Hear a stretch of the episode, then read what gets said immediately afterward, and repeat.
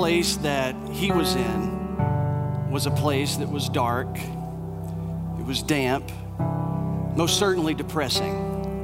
And I can see him there. He's bearded, he's bruised, he's been beaten. And he didn't ask to be there. Worse, in my estimation, he didn't deserve to be there, yet he's there in a place that he didn't want to be, in a place that he didn't ask to be there, but he's there. He's in Rome.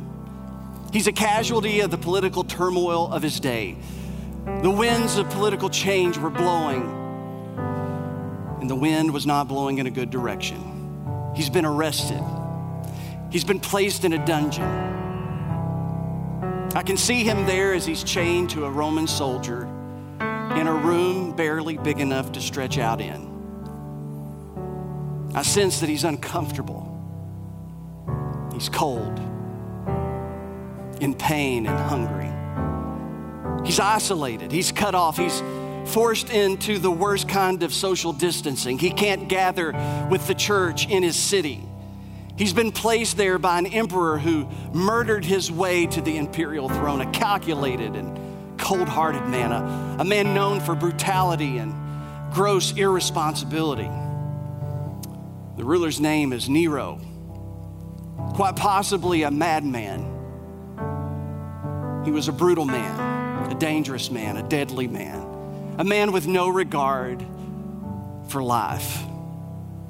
The bearded man that he has locked up, chained to a Roman soldier in that dark, damp dungeon, is a man that I think any of us, all of us who follow Jesus, would call a hero. A man who single handedly, virtually changed the course of things and advanced good and held back evil and made a difference.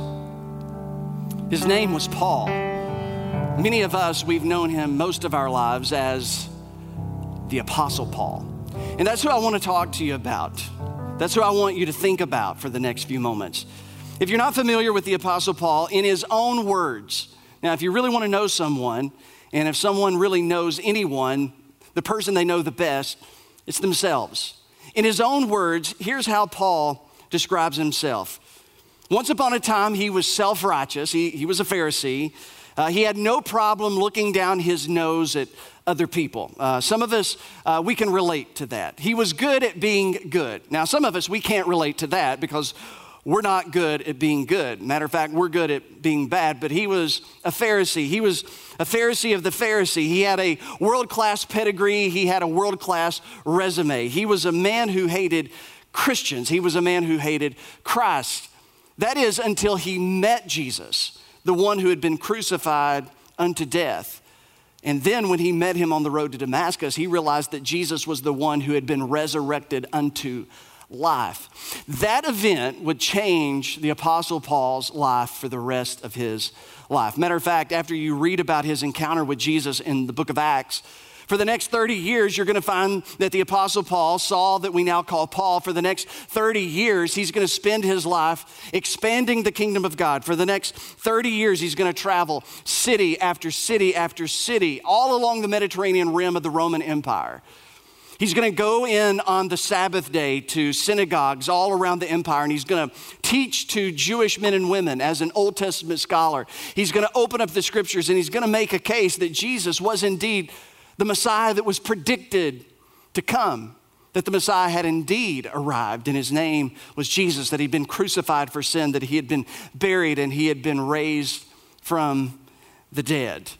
Uh, the Apostle Paul, after he plants these churches, on occasion he would write back to them and he would write letters. And matter of fact, that's how we've gotten over half the content, half the letters of the New Testament were written by the Apostle Paul. His letters would shape the theology of the church then and in all the centuries after he wrote those letters. He would write the letter to the church at Rome, we call it the book of Romans. He would write the letter to the uh, church in Thessalonica, and we call it First and Second, First and Second uh, Thessalonians. And he wrote Galatians and Ephesians and Philippians and Colossians and Philemon. Uh, he wrote a letter to his protege uh, named Timothy. Matter of fact, he would write two letters to Timothy. Uh, he would write the first one as a free man, but the second one that we're going to take a look at today, the second one that he would write to Timothy, his mentee, the one who had spent so much time at the side of Paul in good times and bad, and in, in, cities where there was a great reception to the gospel, and also in cities where there was not so great a reception to the gospel. He's going to write a second letter to Timothy, and when he writes this second letter to Timothy, it's from the dark place. It's from the place that was discouraging and quite easily could have been a depressive place. It was the place that I told you about that he didn't ask to be. Uh, perhaps he didn't even deserve to be. He writes Second Timothy, and in my opinion, I'm not a scholar, but as I read the New Testament, I think it's quite possibly his best stuff. I think it's his best content. And he writes to Timothy and he says, You need to get ready, you need to prepare. Because, Timothy, for you, things aren't going to get easier, but matter of fact, things are going to get harder. Uh, the days are going to grow increasingly more difficult. And then Paul begins to describe what he refers to as the last days. And Paul was under the impression that the last days began with the resurrection of Jesus. And he said, Timothy, in the last days, he said, Let me tell you a little bit about it. Nothing is going to be sacred. Matter of fact, cruelty is going to be the way of the land. Uh, people are going to hate what is good. They're going to love pleasure more than they love God. Uh, they're going to reject the truth. They're no, they're no longer going to listen to sound doctrine or sound teaching, uh, not much less believe it. They're not even going to listen to it. Matter of fact, they're going to pursue teaching and teachers who will tell them what they want to hear in order that it will let them live how they want to live. And so he tells Timothy, he says, This is what you need to get ready for. It's not going to get easier. Matter of fact, listen, it's going to get harder.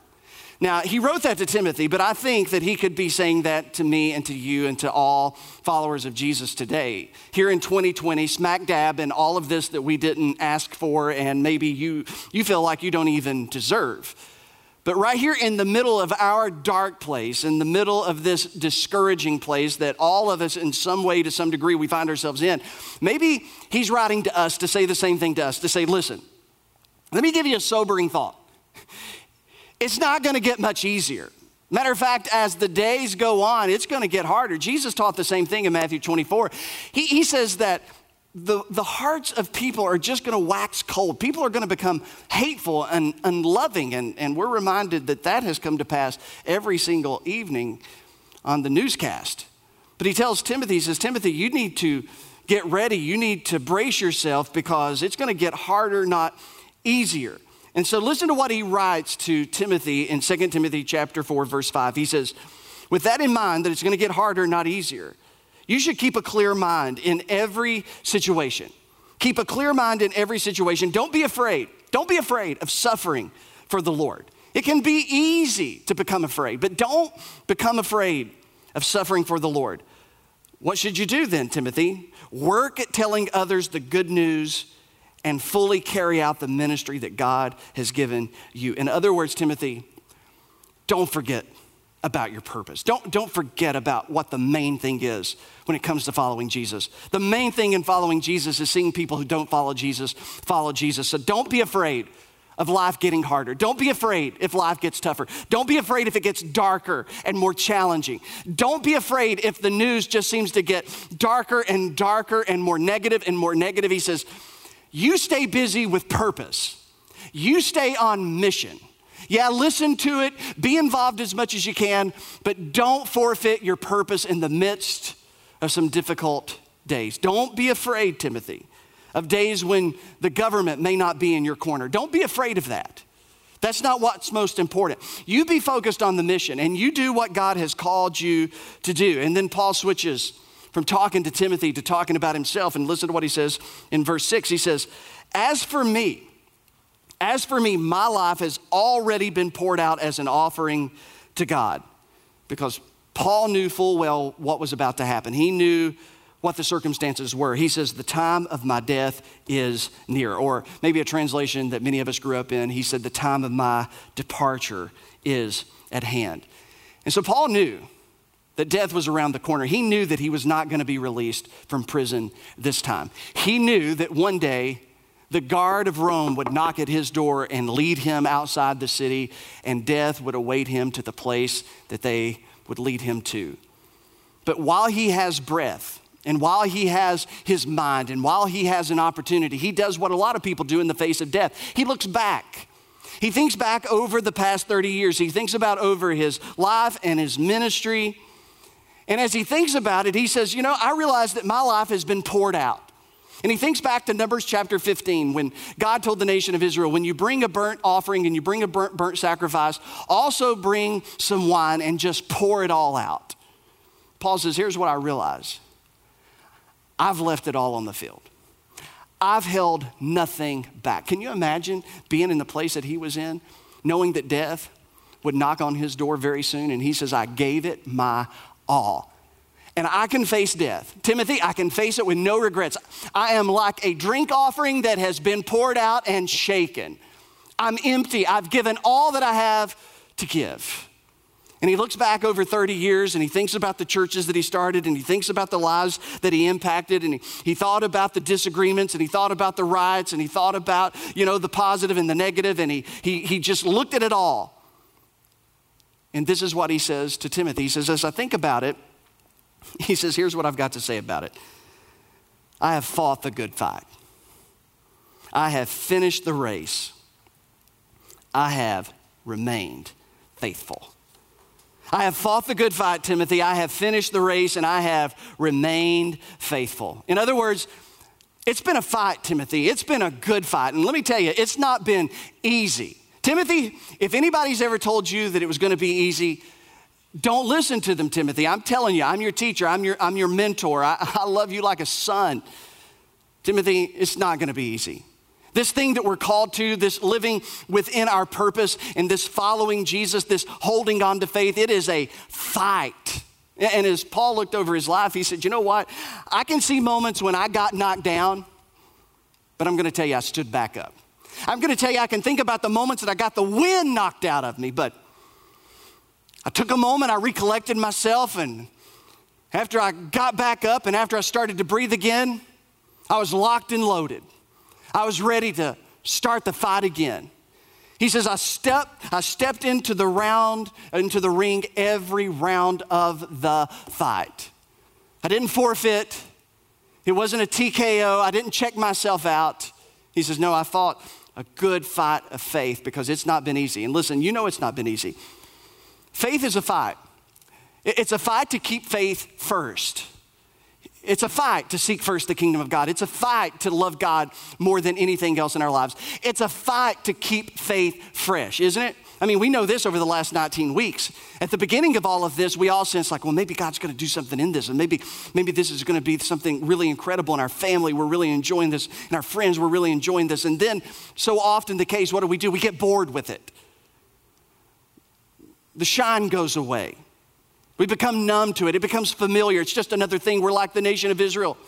At the foot of Mount Sinai, and God shows up, and there's thunderings and lightnings, and everybody down at the foot of the mountain, they're like, oh my gosh, God is so incredible. God is so awesome. A few days go by, a few weeks go by. They get bored. They needed something new and shiny, so what did they do? They built a golden calf. And you know what? Sooner or later, they would have got bored with the golden calf as well. It is a fight to keep faith fresh. In this season, it's a fight to keep it fresh. In every season, it's a fight to keep faith fresh. You have to work at it, Timothy. You have to work at it, Trevor. You have to work to keep it fresh in your own life, in your family's life. It's a fight. It's a fight to keep faith firm. It's a fight to keep faith focused. He says, I fought a good fight. I have finished my race. He says, Timothy, I'm not telling you I did it perfect, but I finished it. I finished my race. I didn't quit. I didn't, I didn't get tangled up. I, I didn't get weighted down. I finished my race. Uh, I love to take the boys running. So Shepard and Grayson, Shepard's going to be 10 very soon, Grayson 7. So uh, almost two or three nights every single week, I, I, make sure I take them on a run or a run slash jog or a run slash jog slash walk or uh, a run slash jog slash walk slash let's sit around for a minute and rest. Uh, and depending on how hot it is and depending on you know how tired we are, uh, we may go three miles, we may go four miles, and they've gone as far as four and a half miles. And, and they really do. They give it all they've got, but sometimes they just run out of gas, and sometimes, let me just be honest, their dad runs out of gas but here's what we always do on our way home, uh, there's, there's a 35 mile per hour sign just down from our house. And that's the last leg of our run. That's the last leg before we get to our driveway. And it's our rule. We call it the Barton Boys rule. It's our rule that when we get to that sign, it's all out. It's all out and all in until we get to the finish line. It doesn't matter how tired we are, it doesn't matter how far we've gone, it doesn't matter how hot it's been. We're not going to give up until we get to the drive, and we're going to give it all we've got. We are going to finish well. Doesn't matter how bad we've been on the run, doesn't matter how lazy we've been, we're going to finish well. And that's what Paul's saying. He says, Listen, I've not done this perfectly. Paul would be the first to tell you, I'm not perfect. He said, But I kept moving. I kept moving forward. I didn't let up. I didn't give in. I kept on running and I gave it my all. I didn't abandon my faith. I didn't abandon purpose. I didn't abandon my calling. When I fell down, Timothy, you know what? It hurt like heck, but I got back up. And when I was tired and I wanted to check out and I wanted to sit down, I wouldn't let myself. I finished my course and I have remained faithful. I fell down but I got back up. And then he goes on and he says this, and now the prize awaits me.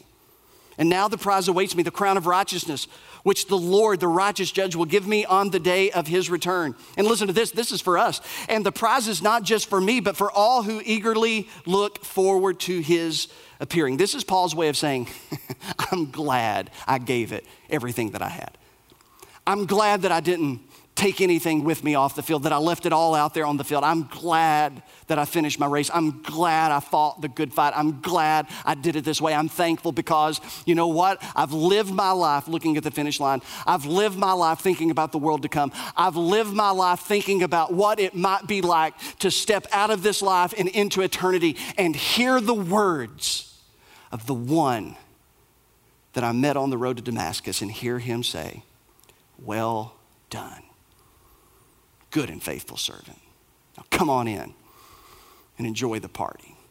I imagine that Paul, as he lived his life thinking about the world to come and thinking about the life that comes after death, he would think about that great cloud of witnesses that we read about in Hebrews chapter 12. And I imagine that in his imagination that he would imagine stepping into the next life and all the folks that's been watching him and cheering him on from heaven, they're there and they're high fiving him and they're patting him on the back and they're like, Paul, way to go, man. We thought you were out of the game that one time, but you got back up. We thought you were finished, but you got back up. You stayed in there, you finished your course, you kept on fighting. Great job. He says, That's what I'm thinking about. It's the prize. See, what's the prize? The prize is Jesus, the prize is life eternal. He says, and it's just not for me, but it's for everybody who lives with the finish line in mind. He says, So live your life, Timothy thinking about the end of your life. And so, Paul, he sifts through 30 years of letters and ministries and sermons, and he imagined what it's going to be like. And he thinks about all the pressures and all the difficulties and all the sufferings of his ministry, and the fact that it was rewarding, yet it was stressful. It, I'm sure he would say it was fun, but it was challenging, and there was a lot of pain and discomfort and disappointments and some betrayal. Listen to how Paul describes his ministry, at least the difficult parts of his ministry. Listen to what he writes in another letter, 2 Corinthians chapter 11. He says, I've been whipped times without number. Think about these words. I've been whipped times without number. I faced death again and again. Five times I received from the Jews the 40 lashes minus one. Three times I was beaten with rods. Once I was pelted with stones. Three times I was shipwrecked. I spent a night and a day in the open sea. I've been constantly on the move. I've been in danger from rivers, danger from bandits, danger from my fellow Jews, danger from Gentiles, in danger in the city, danger in the country, in danger at sea, and in danger from false believers. I have labored, I've toiled, I've gone without sleep.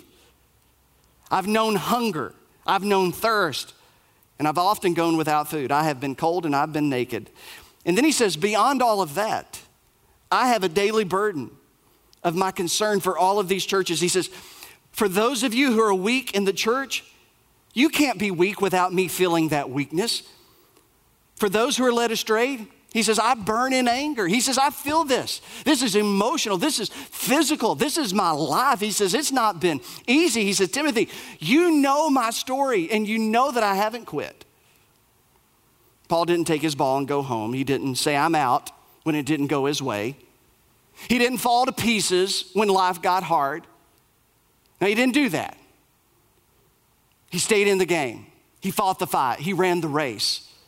And many times he did so while he was wounded and hurt and tired. And so I want to ask myself a question What's my problem? And while I'm asking myself a question, let me ask you a question What's your problem? You think you have problems? You think it's bad now? Paul says, Listen, I fought a good fight. I ran the race. I finished it, and I remained faithful. So is 2020 going to knock us off our feet? Is 2020 going to be the TKO of our life? Is 2020 going to be the thing that made you walk away? Is it going to be the thing that caused you to forfeit your witness, your influence? Is it going to be the thing that cost you your marriage? Is it going to be the thing that cost you your relationship with your kids or with a friend or with the church? 2020? Paul would say, 2020? Let me tell you about 66 AD. Let me tell you about the 30 years before that. Let me tell you about a nice little pumpkin called Nero. Let me tell you about some of my friends that turned their back on me and it resulted in imprisonment and sooner or later death. So here's my question How can we do the same? How can we stand strong and finish well when things are tough and things are hard? Here's the advice I think that Paul would give to us. Number one, and I'd encourage you to write these down, put them in your phone, wherever you know you keep important notes. Here's what I think Paul would advise us to do. Constantly address your attitude. Constantly work on your attitude. Because if you don't constantly work on your attitude, your attitude is going to get the best of you. And when your attitude gets the best of you, it usually turns out to be bad for you. Listen to what Paul says to Timothy earlier on in the letter. And this, this gives us a snapshot into the Apostle Paul's attitude. Listen to what he says in 2 Timothy chapter 1, verses 11 and 12. He says, And God chose me to be a preacher. Hey, that's pretty good. He chose me to be an apostle. That's even better. And a teacher of this good news. And then he says this this is why I am suffering here in prison. Now, this is amazing. Don't, don't, don't fly past this. He says, God chose me for this. And because God chose me for this, I'm in the place that I'm in. Because God chose me. Because God set me apart. Because God said, This is your purpose. This is your calling. This is what I have for you. This is why I am where I am, Timothy. I'm here because God chose me. He says, That's why I'm suffering here in prison. But he says, in the same breath, But I'm not ashamed of it. I'm not resentful about that. I know the one in whom I trust, and I am sure that he is able to guard what I have entrusted to him against that day. Paul says, Timothy, I have trusted Jesus with my eternity. I can certainly trust him with everything that happens in time. I know that I can trust him. I don't have to be afraid of suffering. I don't have to be afraid of what's going on in this moment. He goes on in the following chapter, in chapter 2, verse 9, he says, And because I preach this good news, I am suffering, and I have been chained like a criminal. But this is great. He says, but the word of God cannot be chained. Is that not a great attitude? He says, you can lock me up, but you can't lock God up. You can shut me down, but you can't shut the gospel down. You can put me in prison, but you can't put God in any box. Uh, something that uh, I wanted to share. Uh, many of you may not know, but we have a newsletter uh, that one of our uh, faith family members, Diana Links, that she sends out uh, quite regularly. And she sends this newsletters, uh, this newsletter to prisoners all over uh, the country, to people who find themselves in a dark place, just like the Apostle Paul, who share at least one thing in common with the Apostle Paul they're in prison. And so she sends this newsletter out, and this week, uh, our church and Diana Links got this letter. It says, I have been receiving your newsletter for a year now. I was a mess when I started receiving it, having just received a life sentence. But listen to this. But now I'm strong. I love that. Now I share your newsletter with the non believers who come to this prison with life sentences themselves.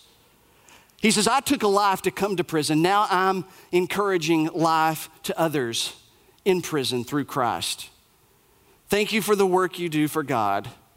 We have a ball with the what's in this section. They always bring smiles and laugh. And then he adds a postscript. He says, Julian is a 25 year old kid who came to prison just recently. He is now saved and wishes to receive the newsletter as well. When I read that, I thought about exactly what Paul was saying. You can lock me up. You can shut the church down. You can social distance. You can do all of that, but you can't stop the church. The church will rise up. The church will go on. That's what Paul understood. He knew that you couldn't hold God down. And in verse 10, he says, So I'm willing to endure anything if it will bring salvation and eternal glory in Christ Jesus to those whom he has chosen. I'm willing to endure anything. I had to give myself a, a, a real gut check this week to say, Is that true of me? Am I willing to suffer anything if it means someone else will come to faith in Christ? Or am I just going to bellyache? Am I going to whine and complain about my little deal and the things that I don't like and the people that are on my nerves? Or am I really at a place where Paul was, where he says, I'm willing to deal with anything if it means someone else comes to faith in Jesus? And so I think Paul would say, constantly address your attitude. Second thing I think he would advise us of is beware of getting sucked into foolish arguments and losing influence. Uh, listen to what he tells Timothy, and I, will give this one to you quickly, but I, I think this is certainly too relevant to pass up. He says in chapter 2, verses 23 through 24, he says, Again, I say, don't get involved in foolish, ignorant arguments that only start fights. Well, there goes Twitter. And there goes most of Facebook, and there goes, you know, Christmas dinner with the family members that are coming in from up north or out west or down south. Don't get involved in foolish, ignorant arguments that only start fights. A servant of the Lord, a follower of Jesus, must not quarrel, but must be kind to everyone. Really? Everyone? Yeah, everyone. Be able to teach. Be able to communicate what you think. Have convictions and have good reason for them. Be able to explain them. But be patient with difficult people. Be patient with difficult people because keep in mind there's somebody who sees you as a difficult people. So we all should be patient with one another. He says, gently instruct those who oppose the truth. Gently. Don't be insulting. Don't be harsh. Why, Paul? Because perhaps God will change these people's hearts and they will learn the truth. Then they will come to their senses and escape from the devil's trap, for they have been held captive by him to do whatever he wants. We all need to hear this. I've been so frustrated, not only with myself, I get frustrated with me, but I've been so frustrated the amount of Christians I see jumping into the crazy end of the pool. It's like we know better, but we can't help ourselves.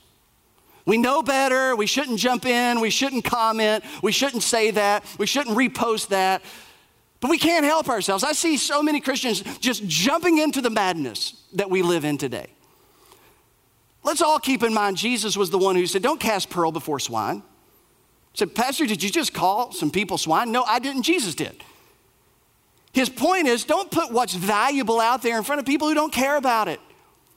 Don't try to change a mind you can't change. Matter of fact, Solomon said, Don't argue with a fool because otherwise you will become a fool as well.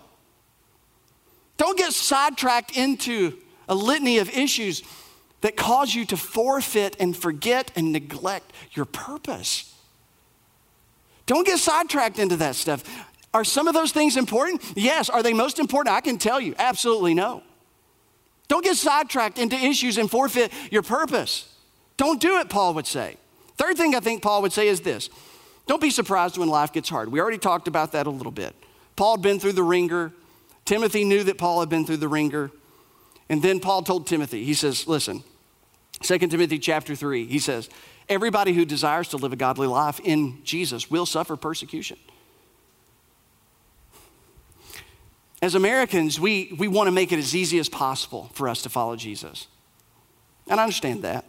I'm not wishing hardness on any of us. I'm not wishing difficulty on any of us. But We spend so much trying, so much time trying to avoid difficulty. We spend so much time trying to avoid the things that Jesus promised we would have. Jesus said, In this world, you will have tribulation. Paul said that all who desire to live godly in Christ Jesus will suffer persecution. Paul said in the last days it absolutely will be dangerous and treacherous. And we try to eliminate all the things that the scriptures promise us are going to come to pass. Life isn't easy. We shouldn't be surprised by it. It was Peter who said, Think it not strange the fiery trial when it comes to try you. Don't become disillusioned or disappointed. Don't quit. Don't walk away. Don't pout. Don't be surprised when life gets hard. The fourth thing this is advice from Paul. I, th- I think it's worth seeing it through. He says, Keep good friends close. If you want to stand strong and finish well, keep good friends close. Listen to what he says in the following verse after he talks about fighting the good fight and finishing the race and keeping the faith. He says, Timothy, listen to the personal side of this. Timothy, please come to me as soon as you can. Because here's what Paul knew good friends make bad times better. Paul couldn't be with the church, he couldn't gather with the church in Rome, but he could be with friends. And I don't mean this to be harsh. But let me tell you who 2020 is impacting in the most negative way. Let me tell you who has been most negatively impacted by 2020 and what's been happening for the past few months. It's those who had a perverted value system coming in, an inverted value system that had made important things most important or non important things most important, and people who unfortunately had no friends. That is who 2020 is beating up the hardest people who didn't have a healthy value system coming in, and those who had no friends. Paul was in a bad place. Paul was in a difficult place, but he knew that friends could make bad times better. Every follower of Jesus needs good friends who are followers of Jesus. I'm not talking about people you eat with or you hang out with on occasion when you get bored and you have nothing else to do. I'm talking about people you can share your life with. I'm talking about people that you can be vulnerable with. I'm talking about people you can cry in front of, people that you will ask to pray for you, that know you. I'm not talking about friends who come around once in a while. I'm not talking about that. I'm talking about honest to God friendship that makes you sharper, better, smarter. Keep good friends close, Paul would say. They'll make the bad times better. Listen, the thing that has kept me anchored throughout the past few weeks, the only thing that has been my anchor has been my faith, my family, and my friends. My faith has grown deeper. I don't, I don't want this. I didn't ask for this. I don't, I don't enjoy everything about this. But, but I'm telling you, God has deconstructed some things in my life.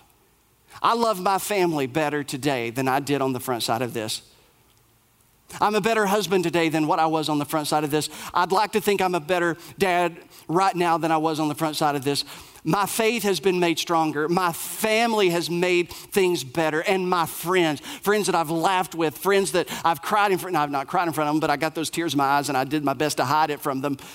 But those friends that would come around and share stories and encourage and share moments through some of the most difficult parts of this season.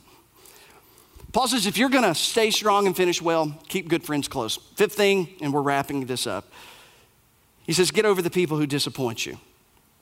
Get over the people who disappoint you because if you don't, you're going to quit. If you don't, you're not going to finish your grace. If not, you're going to stop the fight. Listen to what he says in verse 10. He says, Demas has deserted me because he loves the things of this life and he's gone to Thessalonica. It's going to happen. It's going to happen to me. It's going to happen to you. People who you thought were your friends you're going to discover we're not your friends. You're going to discover that you cared more about the friendship than they ever did. You're going to find out that they were petty and you never saw it coming and you messed up and they were unwilling to forgive you. Here's what Paul's saying don't let it drain you, don't let it detour you, don't let it distract you. Don't stop having friends because you had some bad friends, because good friends will make your life rich. It's going to happen. Listen to what he says next be willing to be wrong. Be willing to be wrong. In the following verses, he tells Timothy, he says, Hey, I need you to come to me quickly, but as you come to me, uh, only Luke's with me, but on your way, would you do something for me? Would you stop and get John Mark? Bring him with you, because I imagine with a smile on his face as he's writing this, he would say, He's profitable for the ministry. This is the same John Mark that Paul parted ways with Barnabas over. Paul thought that John Mark was washed up. He was no good for anything. He had failed and he deserved to be discarded, but Barnabas said, No, no, no, no, no, no. Let's not let this young guy finish on failure. Paul said, He is a failure. I'm going on. I'm not taking him. He, he, he's not good for anything, Barnabas. And Barnabas said, Yes, he is. And so they parted ways. And Paul took Silas and Barnabas took John Mark. But years later, Paul picks up his pen and he says, Bring John Mark. Boy, I got that one wrong. Boy, I misread that one. Good for you, Paul. You were willing to be wrong. If you're going to stay in the race, if you're going to fight the fight, if you're going to stand strong and finish well, hey, be willing to be wrong. You're going to be wrong about some people. You're going to misread some people. You're going to misjudge some people. Just own it. Just own it and move on, Timothy. And then the last one. He says, keep your focus on Jesus. Listen to how he wraps this letter up. In chapter 4, verse 16, he says, The first time I was brought before the judge, talking about when he was arrested, no one came with me. Everyone abandoned me. May it not be counted against them. No grudges, no resentment, no pettiness, no unforgiveness. But he says, But the Lord stood with me and gave me strength so that I might preach the good news in its entirety for all the Gentiles to hear. And he rescued me from certain death. Yes, and the Lord will deliver me, future tense, from every evil attack and will bring me safely into his heavenly kingdom. All glory to God forever and ever. In his last moments, his attention was not on himself. He wasn't self loathing. He didn't experience self pity. He didn't consume himself with his own circumstances, but he turned his eyes on Jesus. And he thought about how Jesus stood and faced down the cross with unflinching strength, unrelenting confidence in the Father. That for the joy that was set before him, he endured the cross and he despised the shame. And Jesus was willing to lay down his life because he trusted that God would be able to raise it up again. Paul knew that the worst thing that could happen to him was death, but Jesus had already dealt with it. And so he was able to stand strong in that moment. He was able to finish his race. He was able to become a hero because he didn't quit. He was criticized and he kept going. He was stoned and he kept going. He was beaten and left for dead, but he kept going. He was lied about, he was betrayed, but he kept going. He was locked up, but he kept on going. And our lives today are better because of a man by the name of Paul. He refused to quit. He stood strong and he finished well. And every single one of us are the better for it. So here's what I want to ask you Who's going to be the better because you refuse to quit? Whose story is going to be made better? Whose faith is going to be made stronger because you you fought the good fight of faith. You finished your course and you stayed faithful. Who's going to be better because you didn't walk away? You didn't get disillusioned and you didn't get so discouraged that you took your ball and went home. There's going to be somebody better because you didn't quit. Paul's superpower, he stood strong and he finished well. And if you want to be a hero in someone else's life, you just do that. You'll fall down, but get up. You'll be tired and wounded and bruised and maybe a bit bloody, but don't quit. Stand strong. Finish well. And you too, like the Apostle Paul, will be a hero. And one day, when people tell their stories, you will be a part of it. So let's just bow our heads. Wherever we are, whatever place we find ourselves in, when we started off today, we, we asked God to meet with us in a, a special way, a significant way, a unique way, a fresh way. And, and I pray that if that didn't happen for you in our time together, I pray that you won't give up that prayer, that you, you won't let go of that desire. I believe with all of my heart that God desires to meet with you, to reveal himself in a fresh, new way. I believe the promise that if you will take a step towards him, he will take a step towards you. You draw nigh to him, he'll draw nigh to you. These are tough days. It's not easy to stand strong, but that's what we're called to do. It's tough to finish well, but that's what we're called to do. So let me pray for you. And would you take a moment? pray for me? Would you take a moment and pray for those you're watching with and pray that they would stand strong and that they would finish well? Heavenly Father, God, give us that fortitude, that strength, that commitment, that determination, the wherewithal to stand strong, even when things are difficult. When we're in that place that we don't want to be in, that we didn't ask for, that we, quite frankly, we don't even feel like we deserve. God, help us not to forfeit our purpose. Help us not to get sidetracked. But God, help us to stay focused on you, knowing that you finished for us. You did everything necessary for us to be right with you. You finished. You fought the good fight, Jesus. And you defeated the devil. You defeated death and you defeated sorrow. You finished your course. You're seated at the right hand of the Father. You stayed faithful. And as we follow you, what was true of you and what was true of Paul, may it be true of us as well. In Jesus' name, amen. Hey, thank you so much for being with us today. Don't let go of your desire to have a fresh experience with God, and don't lose the desire that 2020 will be the story that you tell one day when you had a life defining, a life changing experience with God. I'll see you next time here with the Creek Church Online. Thanks for being with us.